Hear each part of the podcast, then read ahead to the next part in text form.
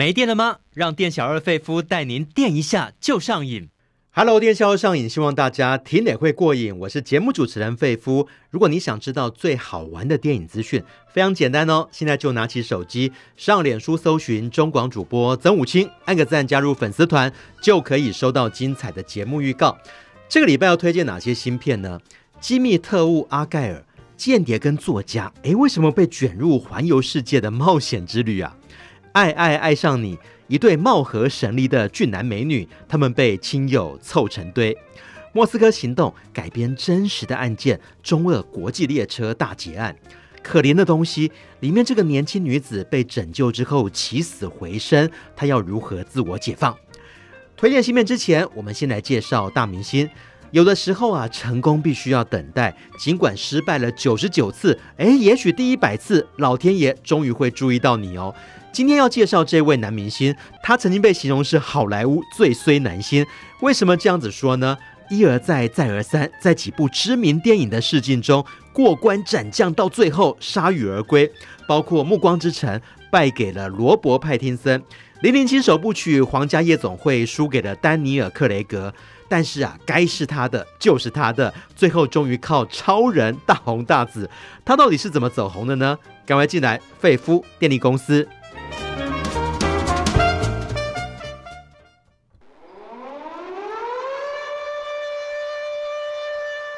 还在担心缺电危机吗？费夫电力公司给您最劲爆的电影大小事。好，今天要跟费夫一起揭开明星神秘面纱的是影评人伯洛阿德。哈喽，阿德。主持人好，各位听众大家好。好，今天我们要介绍这位是超人。为什么说他是超人呢？亨利·卡维尔导演史奈德查克·史奈德说呢。卡维尔呢是穿上斗篷跟 S 型盾牌的完美选择，我想一生可以接到这个角色啊，真的是非常的 lucky，非常幸运哦。那阿德，你觉得亨利卡维尔的明星魅力是什么呢？嗯，其实亨利卡维尔有着一张像做希腊雕塑般非常完美的脸庞，对，再加上呢，他以前年轻的时候虽然是个小胖，可是后来他觉悟了。在学校都因为胖而被霸凌，哦、所以他要把自己练得很壮、很强壮，别人就不能再欺负他。于是呢，他一直都有在健身的习惯。哦、然后他那强壮的肌肉呢，也是让非常多人喜欢上他的原因。嗯、那站在荧幕上。不论他是古装或者是现代的装束，甚至可能不是地球人的超人，他都以 他的脸庞跟他的身材征服了许多的影迷。哎，很奇怪，为什么明星啊小时候都有这种惨痛的被霸凌的经验？他好像是在寄宿学校的时候被同学霸凌，只因为他长得又肥又丑。对，丑他高哎，丑可能是他自己谦虚啦，就是太胖。嗯、因为嗯，应该说他的家境真的还蛮不错，因为他的父母亲都是从事金融业，那家境也不错啊，而且还生了五个男孩呢。对那从小，想必他在家里应该兄弟就有在霸凌吧？他排行是第四，然后后来父母呢，可能就是英国还蛮流行那种寄宿学校，然后他就到学校去，然后就是因为。胖常常就会被霸凌，哦、可能一些言语的羞辱啦，小胖小胖啦，在讲。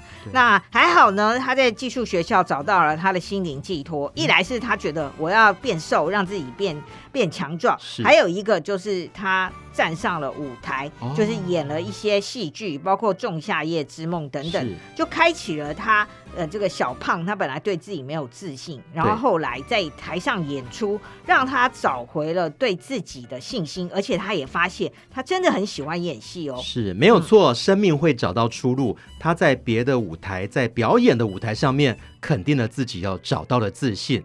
那接下来他刚开始的心路不是太顺哦，尤其是每次去争取一些角色，到最后都铩羽而归哦。他争取过什么角色呢？包括《哈利波特：火杯的考验》里面的那个大帅哥西追迪哥，还有最重要的《暮光之城》啊，最后是输给了罗伯·派汀森，运气真的很不好哎。对，而且所谓的运气不好，有的当然那个试镜是非常多人，可能一千人或者什么的。对可是呢，他他为什么算是倒霉的那种？就是说，其实《暮光之城》的作者，就是写那个小说的作者。他是觉得亨利卡维尔就是完美的爱德华，就是就是他觉得对呀、啊，他就像从我的书里走出来的那个吸血鬼爱德华。为什么不是他呢？对，但是呢，因为嗯、呃，当时选上他了。选上亨利卡维尔，可是因为要等选上到开拍延误了，哦、然后要开拍的之前，他们又觉得，哎，几年后他们觉得亨利卡维尔好像年纪有点大，是，哦，啊，我们选的这种是高中生，好像年纪太大，哦、所以就把他换掉。结果又是罗伯·派丁森，他们两个人好像是世仇。你看到、哦《暮光之城》没有了，结果连《零零七》都没有，《零零七》首部曲《皇家夜总会》也输给了丹尼尔·克雷格。对，你觉得他真的很倒霉吗？暮 光之城是觉得，哎呀，你好像太成熟了，对啊，你不适合这种青少年角色。但是零零七他最后是进入最后三人的决选，但最后，哎，这个监制跟这些吵了半天，那有的人支持他，有人支持丹尼尔·克雷格，可是最后有人提出零零七应该是个成熟的男人，亨利·卡维尔太嫩了。你看，一边嫌他年纪太大，呃，太成熟，一边嫌他太嫩，所以他就是因为年纪的缘故，分别被这两部片就淘汰。我只有四个字送他：人生好难，到底要他怎么办嘛？对，OK，好，那既然大荧幕这边呢没有机会，他就在影集有发挥，火红的历史影集《都铎王朝》，他开始呢受到注目了，并且被票选为最潇洒的公爵。对，嗯、那这部影集呢，其实主角当然是亨利八世，但他饰演的是亨利八世的妹夫布兰登公爵。那这个有点古装的扮相，再加上不知道为什么《都铎王朝》里面，包括亨利八世，他们常常。胸口的衬衫都是没有拉紧的，是就是会突然露出胸肌，非常奇怪的一种设计。不过这样的设计呢，吸引了非常多除了历史影迷之外的，哎，女性粉丝都很着迷于这个都铎王朝。应该史上那个没有那么帅的亨利八世跟布兰登公爵，嗯，对，那他也凭着他强壮的体魄。然后吸引了非常多人，因为其实他十六岁的时候他就在打橄榄球了，是，而且橄榄球对他有很大的启发，是，因为他有一次在学校打橄榄球，这时候他们学校有人来拍电影，那就是。后来演他爸爸的罗素克洛，哦、罗素克洛来拍《千金万险》，然后那时候就看到，哎，这个年轻人不错哦，然后还跟他交换了一下说演戏的心得。没想到在二零一三年，这部终于改变亨利卡维尔，让他成为一线巨星的电影《超人钢铁英雄》，他们两个就是演父子。哦，嗯、这么巧合哦。好，那超人钢铁英雄到底对于亨利卡维尔有多重要？因为在票房上面啊，全球卖出了将近六点七亿美金的成绩，尤其他这次复仇成功了。他打败了罗伯·派丁森，成为二零一三年最性感的男人，超超人这个角色。对，而且拿到了 NTV 电影大奖的最佳英雄。是，那应该说，嗯，查克·史奈德啊，导演挑选了他，而且这部《超人钢铁英雄》的编剧可是克里斯多弗·诺兰呢。哦，一次可以跟这两位嗯导演合作啊，是，就是亨利·卡维尔终于翻身了。而且、嗯、说实在的，他那。嗯，坎坷的世纪命运还包括了二零零六年，本来《超人再起》这部电影就录取了他拍超人，可惜后后来导演因为后面的一些制作程序，那电影公司换掉了导演，然后新来的导演觉得，嗯。亨利·卡维，你不适合超人，就选了别人。好，所以二零零六年他就跟超人擦身而过，直到二零一三年，他终于穿上了超人的红披风。嗯，哎、欸，我觉得超人哦，特别是对于美国的观众，对于好莱坞来讲，有一个举足轻重的地位，因为超人就等于是美国英雄的化身嘛。嗯，对，是美国人自己幻想的、嗯、的英雄啊、嗯呃。那亨利卡维尔的这种相貌啊，就是相貌堂堂嘛。那再加上他强壮的体魄，那美国人就认为说，这真的是我们的代表。不过我很希望川普不会认为超人就是他的代表。好，好，那接下来呢？呃，演了超人以后呢，他又在导演盖瑞奇的电影《呃绅士密令》当中呢，里面非常的好玩。他是由美苏的特务，哎，竟然不是互相对抗，是来合作。两个对立国家的特务必须要阻止纳粹与党的一个核武灾难哦。这部片其实也蛮有趣的哦。对，这部就六零年代，就大家知道那时候就美苏正在冷战。对，但是呢，哎。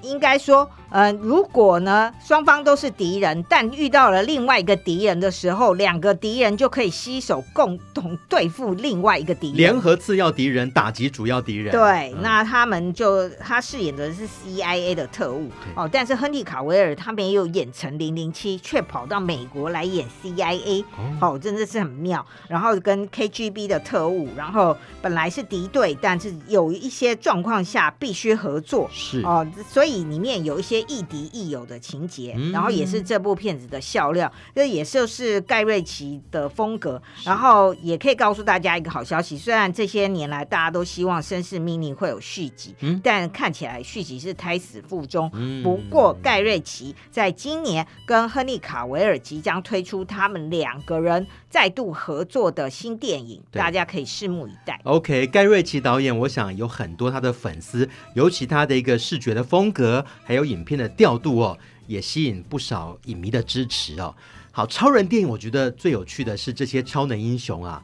如果说你推出的作品受到欢迎，绝对会有第二部、第三部哦。那接下来，蝙蝠侠对超人正义曙光，他就跟这个蝙蝠侠还有这个神力女超人。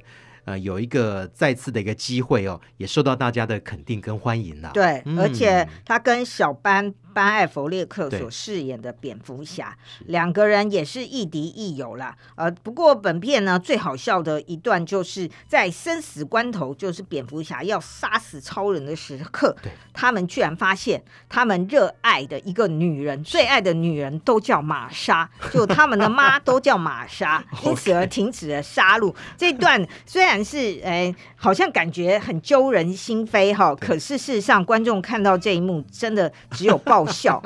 对，好，那超人之外呢？哎，他跟福尔摩斯也有关哦。就是在《天才少女福尔摩斯》里面，虽然主要的戏份是集中在这个少女的身上，呃，就是《怪奇物语》里面那个神秘女孩嘛，呃，米莉·巴比·布朗。对，那其实她在里面。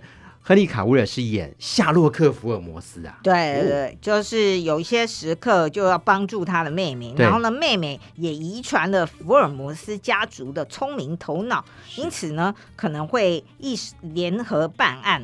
那这部电视。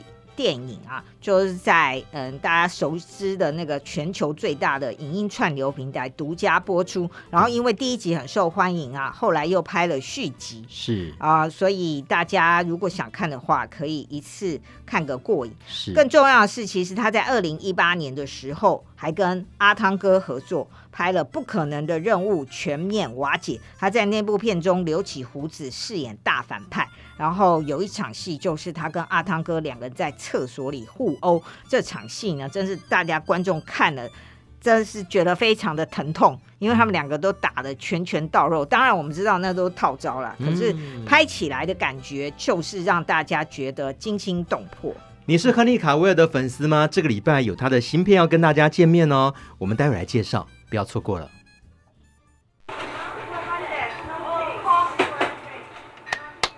店小二，电影套餐怎么卖？只要你是瘾君子，免费招待都可以。当店小二碰到瘾君子，电影情报全部撒比苏。好，店小二费夫今的电影餐馆开张喽！但是开张之前，让我宣传一下，赶快加入费夫的粉丝团，非常简单，只要在手机搜寻脸书中广主播曾武清，按个赞加入粉丝团就可以了。今天请到的好朋友影评人弗洛阿德一起来掌厨哦。我们首先来介绍这一部《机密特务阿盖尔》。讲到特务的电影啊，特务角色呢，在很多的电影当中出现，像是《零零七》啊，或者《不可能的任务》伊森罕特。阿德有没有觉得最吸引你的特务，或者说你心目当中的特务的一个形象是什么呢？还有失去记忆的杰森·鲍恩哦，没错，就是很可怜，这个算是比较可怜的啦。呃，相较于詹姆斯·庞德，只要耍耍帅，周旋在女人堆中，然后杰森·鲍恩是比较可怜的哦，还要一忘了我是谁，还要一直寻找自己的身份。然后伊森·杭特当然也是非常的帅，对，而且呢是跨国不断的，哎、哦，就是一直在进行他的冒险。对啊，我觉得特务的一个形象一直在改变。比方说，在《金牌特务》里面。大家很难想象，看起来温文儒雅的科林·佛斯，竟然可以瞬间在这个酒吧里面就可以打爆对手，而且用一把黑色雨伞。是，那这一次的机密特务阿盖尔，他又对这个特务角色产生哪些的颠覆呢？对这部电影呢，就是《金牌特务》的导演他的新作。哦。呃，觉得马修·范安呢又超越了他自己，是。因为在这部新片里面呢，他不但有更创新，然后让大家呃，就是根据以前的，就像我们刚刚提到的《零零七》啦、杰森·鲍恩啊，或者是《不可能任务》里面的一些谍报片的元素，对，他都在这部电影重现，但他又把它加以变造，好、哦，所以我们大家会感觉到他在向这些经典的谍报片致敬。他是一个间谍小说的作家，来谈一下他的生活好了。养着一只猫，然后平常喜欢宅在家里头。对，他就是一直在写他的谍报小说，然后他的谍报小说的主角叫阿盖尔，就是由亨利卡维尔饰演的。那亨利卡维尔在这位作家的笔下一直在进行的冒险，然后他的冒险呢，就像零零七，好，比如说他那个场景，你大家也知道零零七曾经到香港出任务嘛？对，好，然后他也会安排亨利卡维尔饰演的这个阿盖尔，就到了香港，然后呢遇见了一个中国的。应该不知道是间谍还是怎样的女性，然后两个人还接吻，然后喝香槟，然后后面放烟火，哦、这些不就是零零七的场景吗？庞德女郎，对对对，而且他喝的那个酒应该是马丁尼吧？对，对，然后就是都有这些场景，然后可是接下来可能就会让大家觉得搞笑喽，是，就是导演先复制，让大家觉得哇，这就是我们熟悉的谍报片的这些经典场景，然后接下来他又把它变造，甚至搞笑。然后大家就会觉得，哎，特别的有趣。是，嗯、这个是他笔下的人物，他创造了个阿盖尔。但是现实人生怎么会出现另外一个正牌的特务啊？呃，因为呢，他就是写完了最新的一集，对，然后他传给他的呃没有跟他住在一起的爸爸妈妈看，然后他的母亲呢就跟他说啊，女儿你写的非常好，但你结尾写的不好，然后呢，嗯、干脆我我到周末的时候我到你家，然后陪你把这个结尾这最后一章再好好的修饰一下，对，然后可是他就觉得哎，这个已经等不及了，于是他就自己坐上火车，因为他不敢搭飞机，是。他就自己坐上火车，带上他的爱猫，背包里面带着他的猫，然后决定要先去前往父母家。那、哦、然后呢，把这个故事的完结篇修改，最后一章修改一下。没想到在火车上的时候，山姆洛克威尔就出现了。是，他坐在他的对面，而且他告诉他，等一下会有人来杀你。他说他是你的书迷，可是事实上他是要来杀你，这个不是小说情节，这是现实人生发生的故事啊。而且火车列车上还有很多的杀手，然后我会保护你。然后他就说这不可能吧？结果接着果然在火车上就发生了一一连串的杀手，而且还杀不完。然后山山姆洛克威就一直在处理这些杀手，然后中间还有很好笑的，例如他把他就说太危险了，把他送进那个哎，那火车上不是会有那种呃厕所。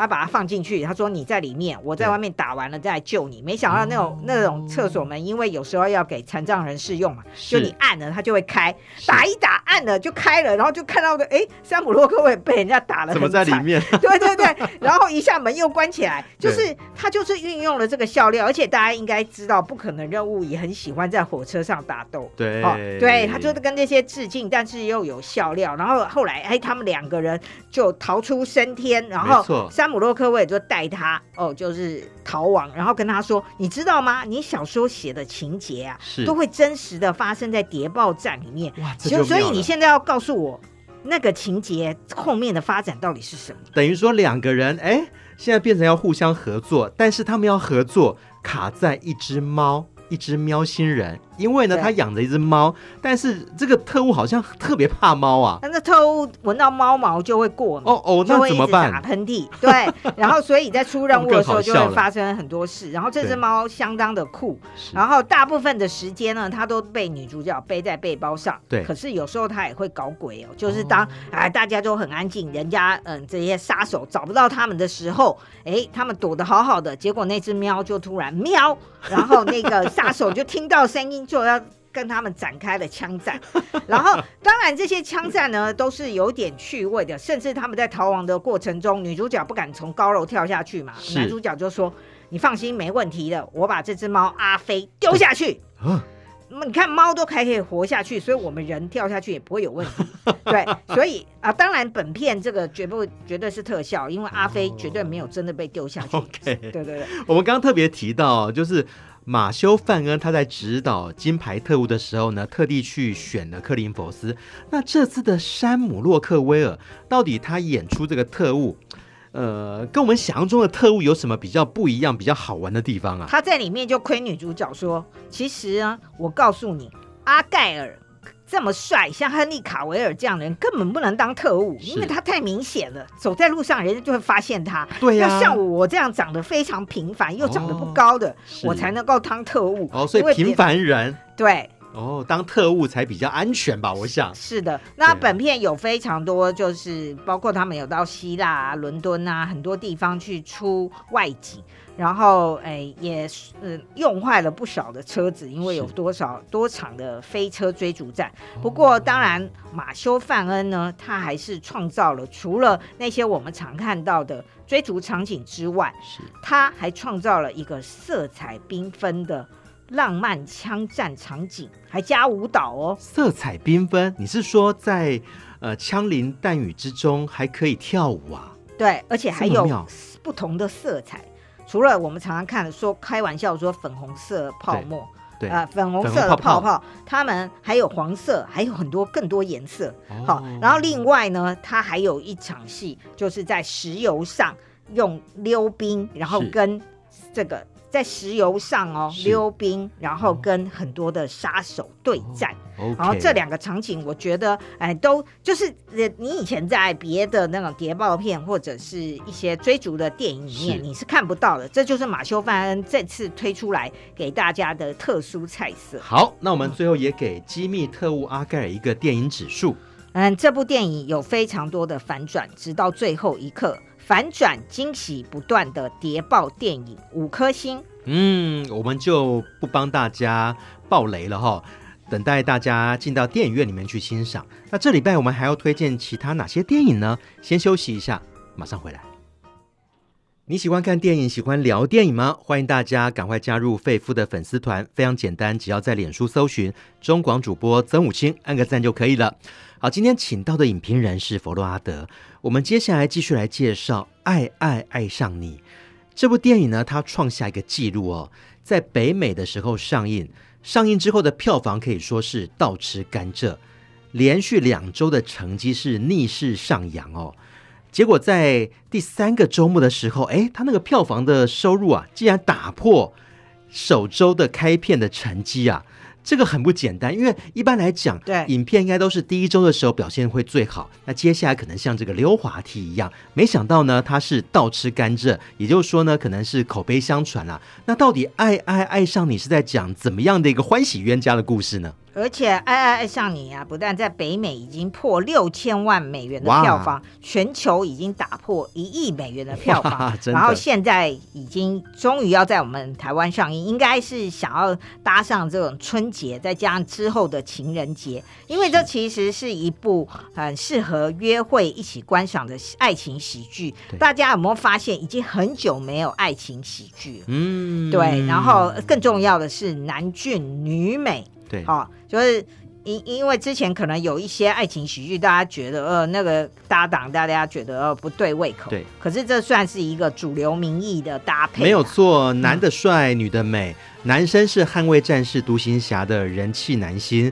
格兰鲍威尔，至于呢女生则是新生代的性感女星席德尼史威尼。所以他们两个人在里面呢，女生。呃，她那个上围非常的雄伟哦，有魔鬼般的身材。至于男生，则是有拥有大肌肉啊，哈、哦。对，这 不是我们物化他们哦，这是电影公司写的广告词。对对对，就美如女神加上那个大胸部男生。他们怎么认识的、啊？在里面？哦，其实他们两个人就是应该说男主角也算是蛮善良，他是那种应该是在诶做那种呃金融公司的，可能就是操盘金融的那种呃。高盛那种的公司，是是对、哦、那种公司工作，那呃，你知道那样子的人，或者那些金融区域啊，华尔街附近都是在卖咖啡。对，好，因为大家都很需要咖啡来提神。对，然后他就在等，在嗯等着要买咖啡啊，因为早上上班时间很多人嘛哈，然后他就快轮到他了，结果哎，女主角就匆匆忙忙跑进来，因为她急着要上厕所，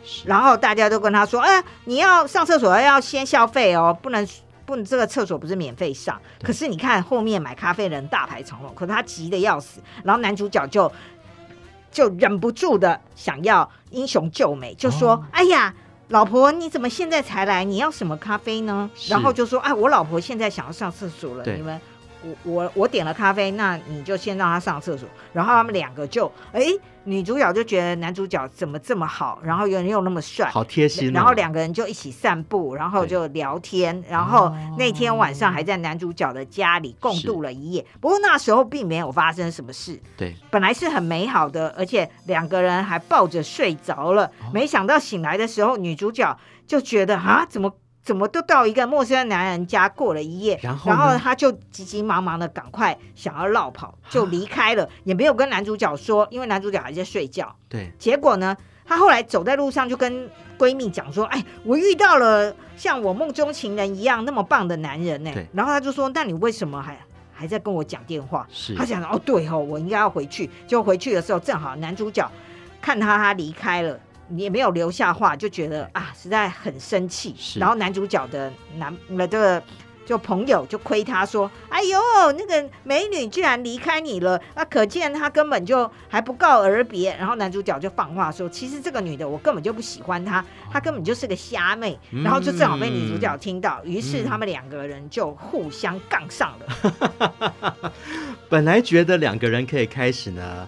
呃，恋爱啊，交往啊，但是没想到阴错阳差就变成冤家，误会。那后来两个人是如何再度重逢啊？哦、呃，就是大家也知道嘛，就是他们有共同的朋友。对，那呃，男主的要好的那个朋友一个黑人，然后他的妹妹，好、呃，就是跟女主角的姐姐。是爱人，两个人居然要结婚了哦，而且是要在澳洲办婚礼。是，然后于是呢，他们就不得哎，因为彼此的朋友跟姐姐，然后大家就只好这样子呃，有点虚以委蛇。可是到了澳洲办婚礼的时候，重点就来了。你知道这个国外的人办婚礼哦，他们的那个花招很多，婚前还有婚前派对，对，然后什么，然后大家要坐飞机到澳洲去，然后呢，因为正好在澳洲嘛，大家知道澳洲人都哎。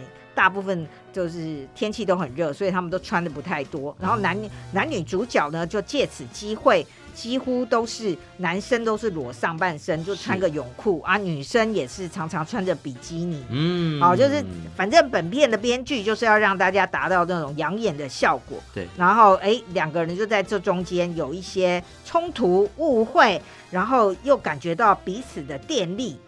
对，那更糟的是他们。想要，因为呃，四周的亲友都会觉得说，哎呀，你们两个都单身，不如你们两个在一起。然后他们两个就想说，好了，不要你们在这边一直凑合，我们就假装在这个婚礼前的假期，我们就假装我们两个在一起。啊，你是说在众人的起哄之下，他们两个人就真的在一起了？没有，假装在一起，假装在一起，因为不然你们就会一直在旁边觉得很烦。对，不如干脆我们就来交往给你们看。反正就是在这个婚礼前的这个假期。就这样子，哎，大家就演演戏嘛。没想到他们本来就对彼此有好感，所以啊，就就开始，哎，有时候就会假戏真做。当然，本片就是会一直制造笑料啦。例如，嗯、呃，葛兰包，嗯、呃，鲍威尔男主角嘛，他在《捍卫战士二》演的可是非官刽子手，是可是在这部片中，他完全被编导就是一直剥光他。好，有一场戏就是他们两个人就是在那边有无尾熊的地方啊，就是那个山林间，然后。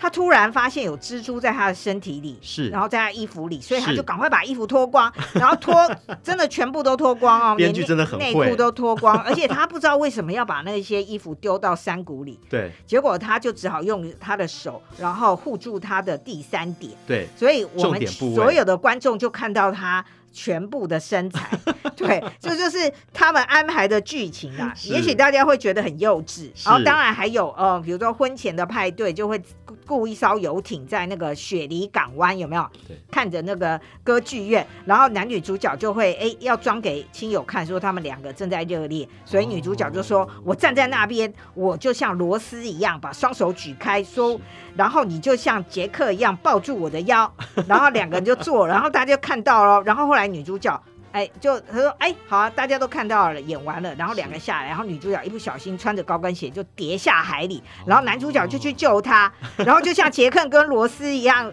落海，对不对？然后患难见真情，哎，感觉里面裸戏还蛮多的，对不对？对对对对，他就是一直安排这两位啊，就是这新生代的年轻演员，他们就身材好。然后就是不断安排，就是要想办法去展现他们的好身材啦。对，所以难怪他是二零一六年 BJ 有喜之后呢，全球票房最高的 R 级的浪漫喜剧哦。好，我们最后呢也给《爱爱爱上你》一个电影指数，欢喜冤家，欢喜结局，四颗星。OK，讲到票房强片，接下来提到这一部更不得了了，《莫斯科行动》。莫斯科行动呢，全球的票房已经超过了二十八亿台币呀！哇，真的很可怕哎！哎，它是之前是改编一个真实的事件啊。那个时候好像一九九零年代初期哦，苏联解体之后的俄罗斯，因为物资比较匮乏嘛，所以吸引大批的商人搭上北京开往莫斯科的国际列车，展开淘金之旅啊。但是这个列车竟然发生劫案。对，因为从那个中国到莫斯科的火车是要过夜的，有卧铺。哦，那嗯，因为那时候莫斯科就是一团乱，因为解体之后新的那个政权。其实有很多的事情，就很多的漏洞啊，再加上共产解体之后，很多人都想说我要赶快自谋生路。是，那于是呢，中国有很多人脑袋都动很快，就想说，哎，我们这里我们现在已经刚开始富裕起来，我们有很多的物资，我透过火车我就运到莫斯科，然后卖给那些人，转手我就可以赚很多钱呐、啊。嗯，哦，这是正当的物资哦，不是什么奇怪的毒品，那时候还没有，他就就是卖这些物资，可是。是又有一群劫匪，他们脑筋也动很快。他心里想说：“那你们这些人会带金表、金项链，或者是等等的这些物资，想要去苏联赚一笔，我就在这个火车上先把你们洗劫一空。”哇，这个是真实的事件哦。在一九九三年的时候，当时有四个犯罪集团。他们的手法非常恶劣，他们就上这个列车打劫乘客，抢走你的护照啊、钱财，甚至还性侵妇女。对，就是有一些那妇女，如果长得蛮漂亮的，他们就会嗯、呃，就是轮番上阵，然后就劫财劫色，对，非常的可恶。于是呢，这部电影当然这官方的这个形象又出来了，就是他们他们就找了张涵予。他这一个正义的警察，是。他就被哎上上头交代他这个损害国格太丢脸了，你要去给我搭上这辆列车，就是冒充普通人搭上这辆列车，然后把这些罪犯绳之以法。哦，你是说张涵予饰演的这个警察，他就假扮成商人要去俄罗斯气凶，就搭上这辆火车，哦、在火车上要破获这个。诈骗集团，不是诈骗集团，就是强盗集团。对对，那呃一路上呢，当然就会看到说，哎，这个在火车上他得到一些线索嘛，然后之后到达莫斯科之后，他要那犯罪集团当然绝对不会只有车上的这些人，他后面一定有首脑。那所谓的首脑呢，就是有演技派。的呃，黄轩所饰演，就黄轩平常都是演正派，然后这次难得演一个非常邪恶又有点变态的反派，然后他就是要抓到黄轩，对，然后在抓黄轩的路程中，他居然发现又出现了一个神秘人物，叫瓦西里。这个神秘人物就是刘天王演的。对，因为这部电影是刘德华监制，那、哦、监制当然也要出来演一下啊。对。然后这部电影也是由大家熟悉的导演，就是邱礼涛所指导，所以这部电影有非常多啊、呃，包括在火车上的惊险场景啊，还有嗯、呃，他们在莫斯科的下水道哦、呃，就是哎，莫斯科当地的赌场。要如何把他们的诶赚来的现金从赌客那里拿到现金，嗯，如何不让政府发现，然后把它偷运出去洗钱的过程？他的洗钱真的是透过下水道哇！哎，真的在洗着？对，没有啦，当然有把它包住啦。但我都说就是一个洗钱的过程。里面那个场景很浩大，包括火车的车厢，还有火箭的基地、地下水宫，据说都是一比一还原的。然后刘德华还说，那个下水道。可以开进坦克啊！哇，这么大！对对对，而且他们在下水道有一场戏，就是呃，张涵予要逮住黄轩，于是他们骑着摩托车在水道里面追逐，嗯，然后哎。水道里面还是有水嘛，然后就很惊险。然后这个场景我觉得也蛮特别，因为一般你可能看到的飞车场景都是在路上，是，可是他们居然是在莫斯科有名的下水道。而且呢，光是打造那个火箭基地，据说就花了四千万台币啊！哎，我对刘德华这个角色还蛮有趣的，嗯，因为刘德华一般来讲，华仔都是演一些呃正派的角色嘛。对，他说呢，呃，剧组把其中一名劫匪呢设定成南方人，然后呢。呃，他看到是罪犯的角色，觉得好像可以去尝试一下，所以就接了这个瓦西里这个角色哦。到底他是好人还是坏人？应该说他就是亦正亦邪，正亦邪，我们也不要给大家破梗的啦。哦，当然他最后还是唯一的亲情戏，就是在刘德华的身上。哦，对，也是有点感人。然后当然他在中间这部片子啊，场景也是蛮大的，包括铁路啊、火车啊，对，然后下水道，然后最后还给你来一个歹徒要搭上飞机绕跑，嗯，对不对？然后还要去。张涵予还跳上飞机耶，是，所以这部片子啊，之前上映的时候，二零二三年哈，嗯，在对岸上映的时候，也就创下了非常惊人的票房。哦，你怎么看这个邱礼涛这个导演哦？他之前的《拆弹专家二》，就让大家觉得他对于这种场面的调度，尤其是这种动作戏。其实是得心应手。那这次莫斯科行动有没有哪些场景是让阿德印象深刻的？就是我刚刚说的俄罗斯地下水道里面，嗯、然后彼此骑着摩托车追逐的场景，是还有。最后，当然，我觉得这场这个应该不是真人真事。当哎，这个故事是真人真事啊，但是我觉得真的有战斗机，然后黄轩登上战斗机要逃跑，然后张涵予还跳上战斗机要拦截。哦，这个这个戏哈、哦，这个真的觉得相当的夸张，而且里面的歹徒啊，俄罗斯的歹徒或什么，他们还都拿火箭炮跟冲锋枪，哎，那时候就有这么多。火箭炮. 对对，就是嗯，炮火火力相当的猛烈。好了，电影的娱乐元素非常的十足哦。莫斯科行动，我们给他一个电影指数吧。呃，侦破火车劫案四颗星。OK，好，这个礼拜的院线片蛮多的，但是呢，过年档期也要到了哦。我们待会在下个单元呢。我们利用点时间来，呃，稍微介绍一下有哪些值得推荐的过年档期的一个影片，让大家可以先听为快哦。所以节目相当精彩哦，不要错过了，马上回来。欢迎大家回到电影下路上瘾，我是节目主持人费夫，也是中广主播曾武清。今天请到特别来宾是影评人佛罗阿德。好，接下来我们先预告一下过年档期有哪些精彩的强片，可能要跟大家见面哦。那除了可怜的东西，这个是我们待会要介绍的电影。阿德还有哪些强片呢？对啊，过年档期很多人都会看电影嘛。对哦，包括哎日本的动画。就是《鬼太郎诞生》哦，然后这部电影呢就会有眼珠老爹神秘的过去。是，那但是这部呃动画呢是辅十二集，嗯，小朋友不能自己去看哦。嗯，至于非常适合小朋友跟全家观赏的《飞鸭向前冲》，对，那就是小小兵的制作团队所制作的呃。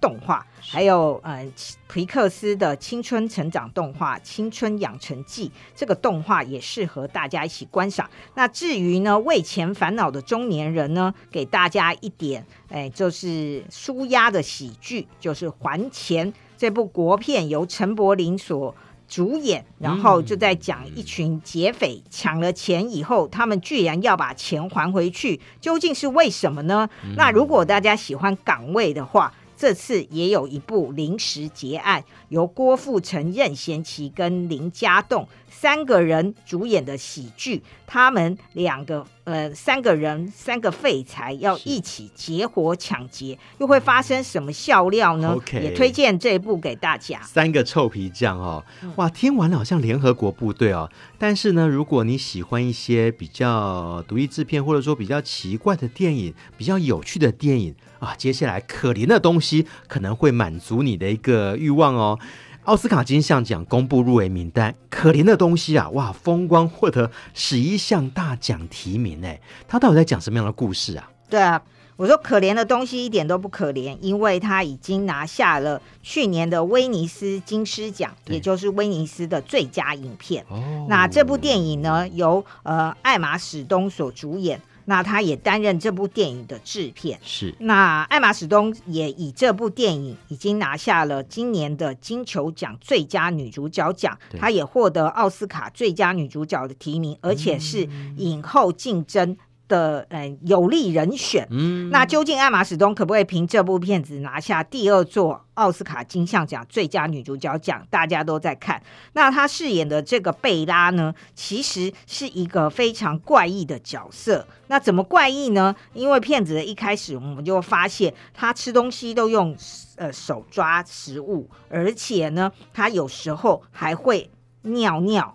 就是直接尿尿，啊、然后走路也走的不稳。哎，感觉听起来像一个小 baby 的一个对对对行为。因为事实上，他的骗子的一开始，他事实上是一个呃要跳海自杀的一个女性。对，那嗯、呃，她已经失去了意识。那。嗯，就被科学家也是兼医学家的威廉达佛所饰演的这个科学家，这个医学家就救了他。他把他的尸体，因为他等于已经脑死了，对，所以他就把他胎肚子里怀孕的胎儿解剖出来，胎儿还活着。他把胎儿的大脑植入了这个妈妈，也就艾玛史东饰演的这个女性的失踪女性的脑袋里。对，所以他醒来之后，他就像一个婴儿。对。对哦，嗯、等于是起死回生之后，那他对于世上的万物，呃，虽然是外表是一个成年人的样子，但是里面的一个心智，他的年龄是一个小 baby 就对了，新生儿是个是个新生儿。导演就透过这个啊、呃，艾格兰西莫嘛，大家知道他之前的作品啊，《争宠》《单身动物园》都有非常多争议性的情节，然后他大胆的使用了这种科学怪人的的这个。这种 idea 就是让威廉达佛改造了艾玛史东，嗯、然后让他，而且把他做成了他所培养的科学怪人，嗯，然后观察他的生活，嗯、然后没想到当这个小 baby 开始学习之后，哎，他开始逐渐的有了自我的意识，对，好，那这时候又遇到了一个律师来这个医师的家里，然后要谈论一些合约的问题，然后这个律师呢就诱拐了这个。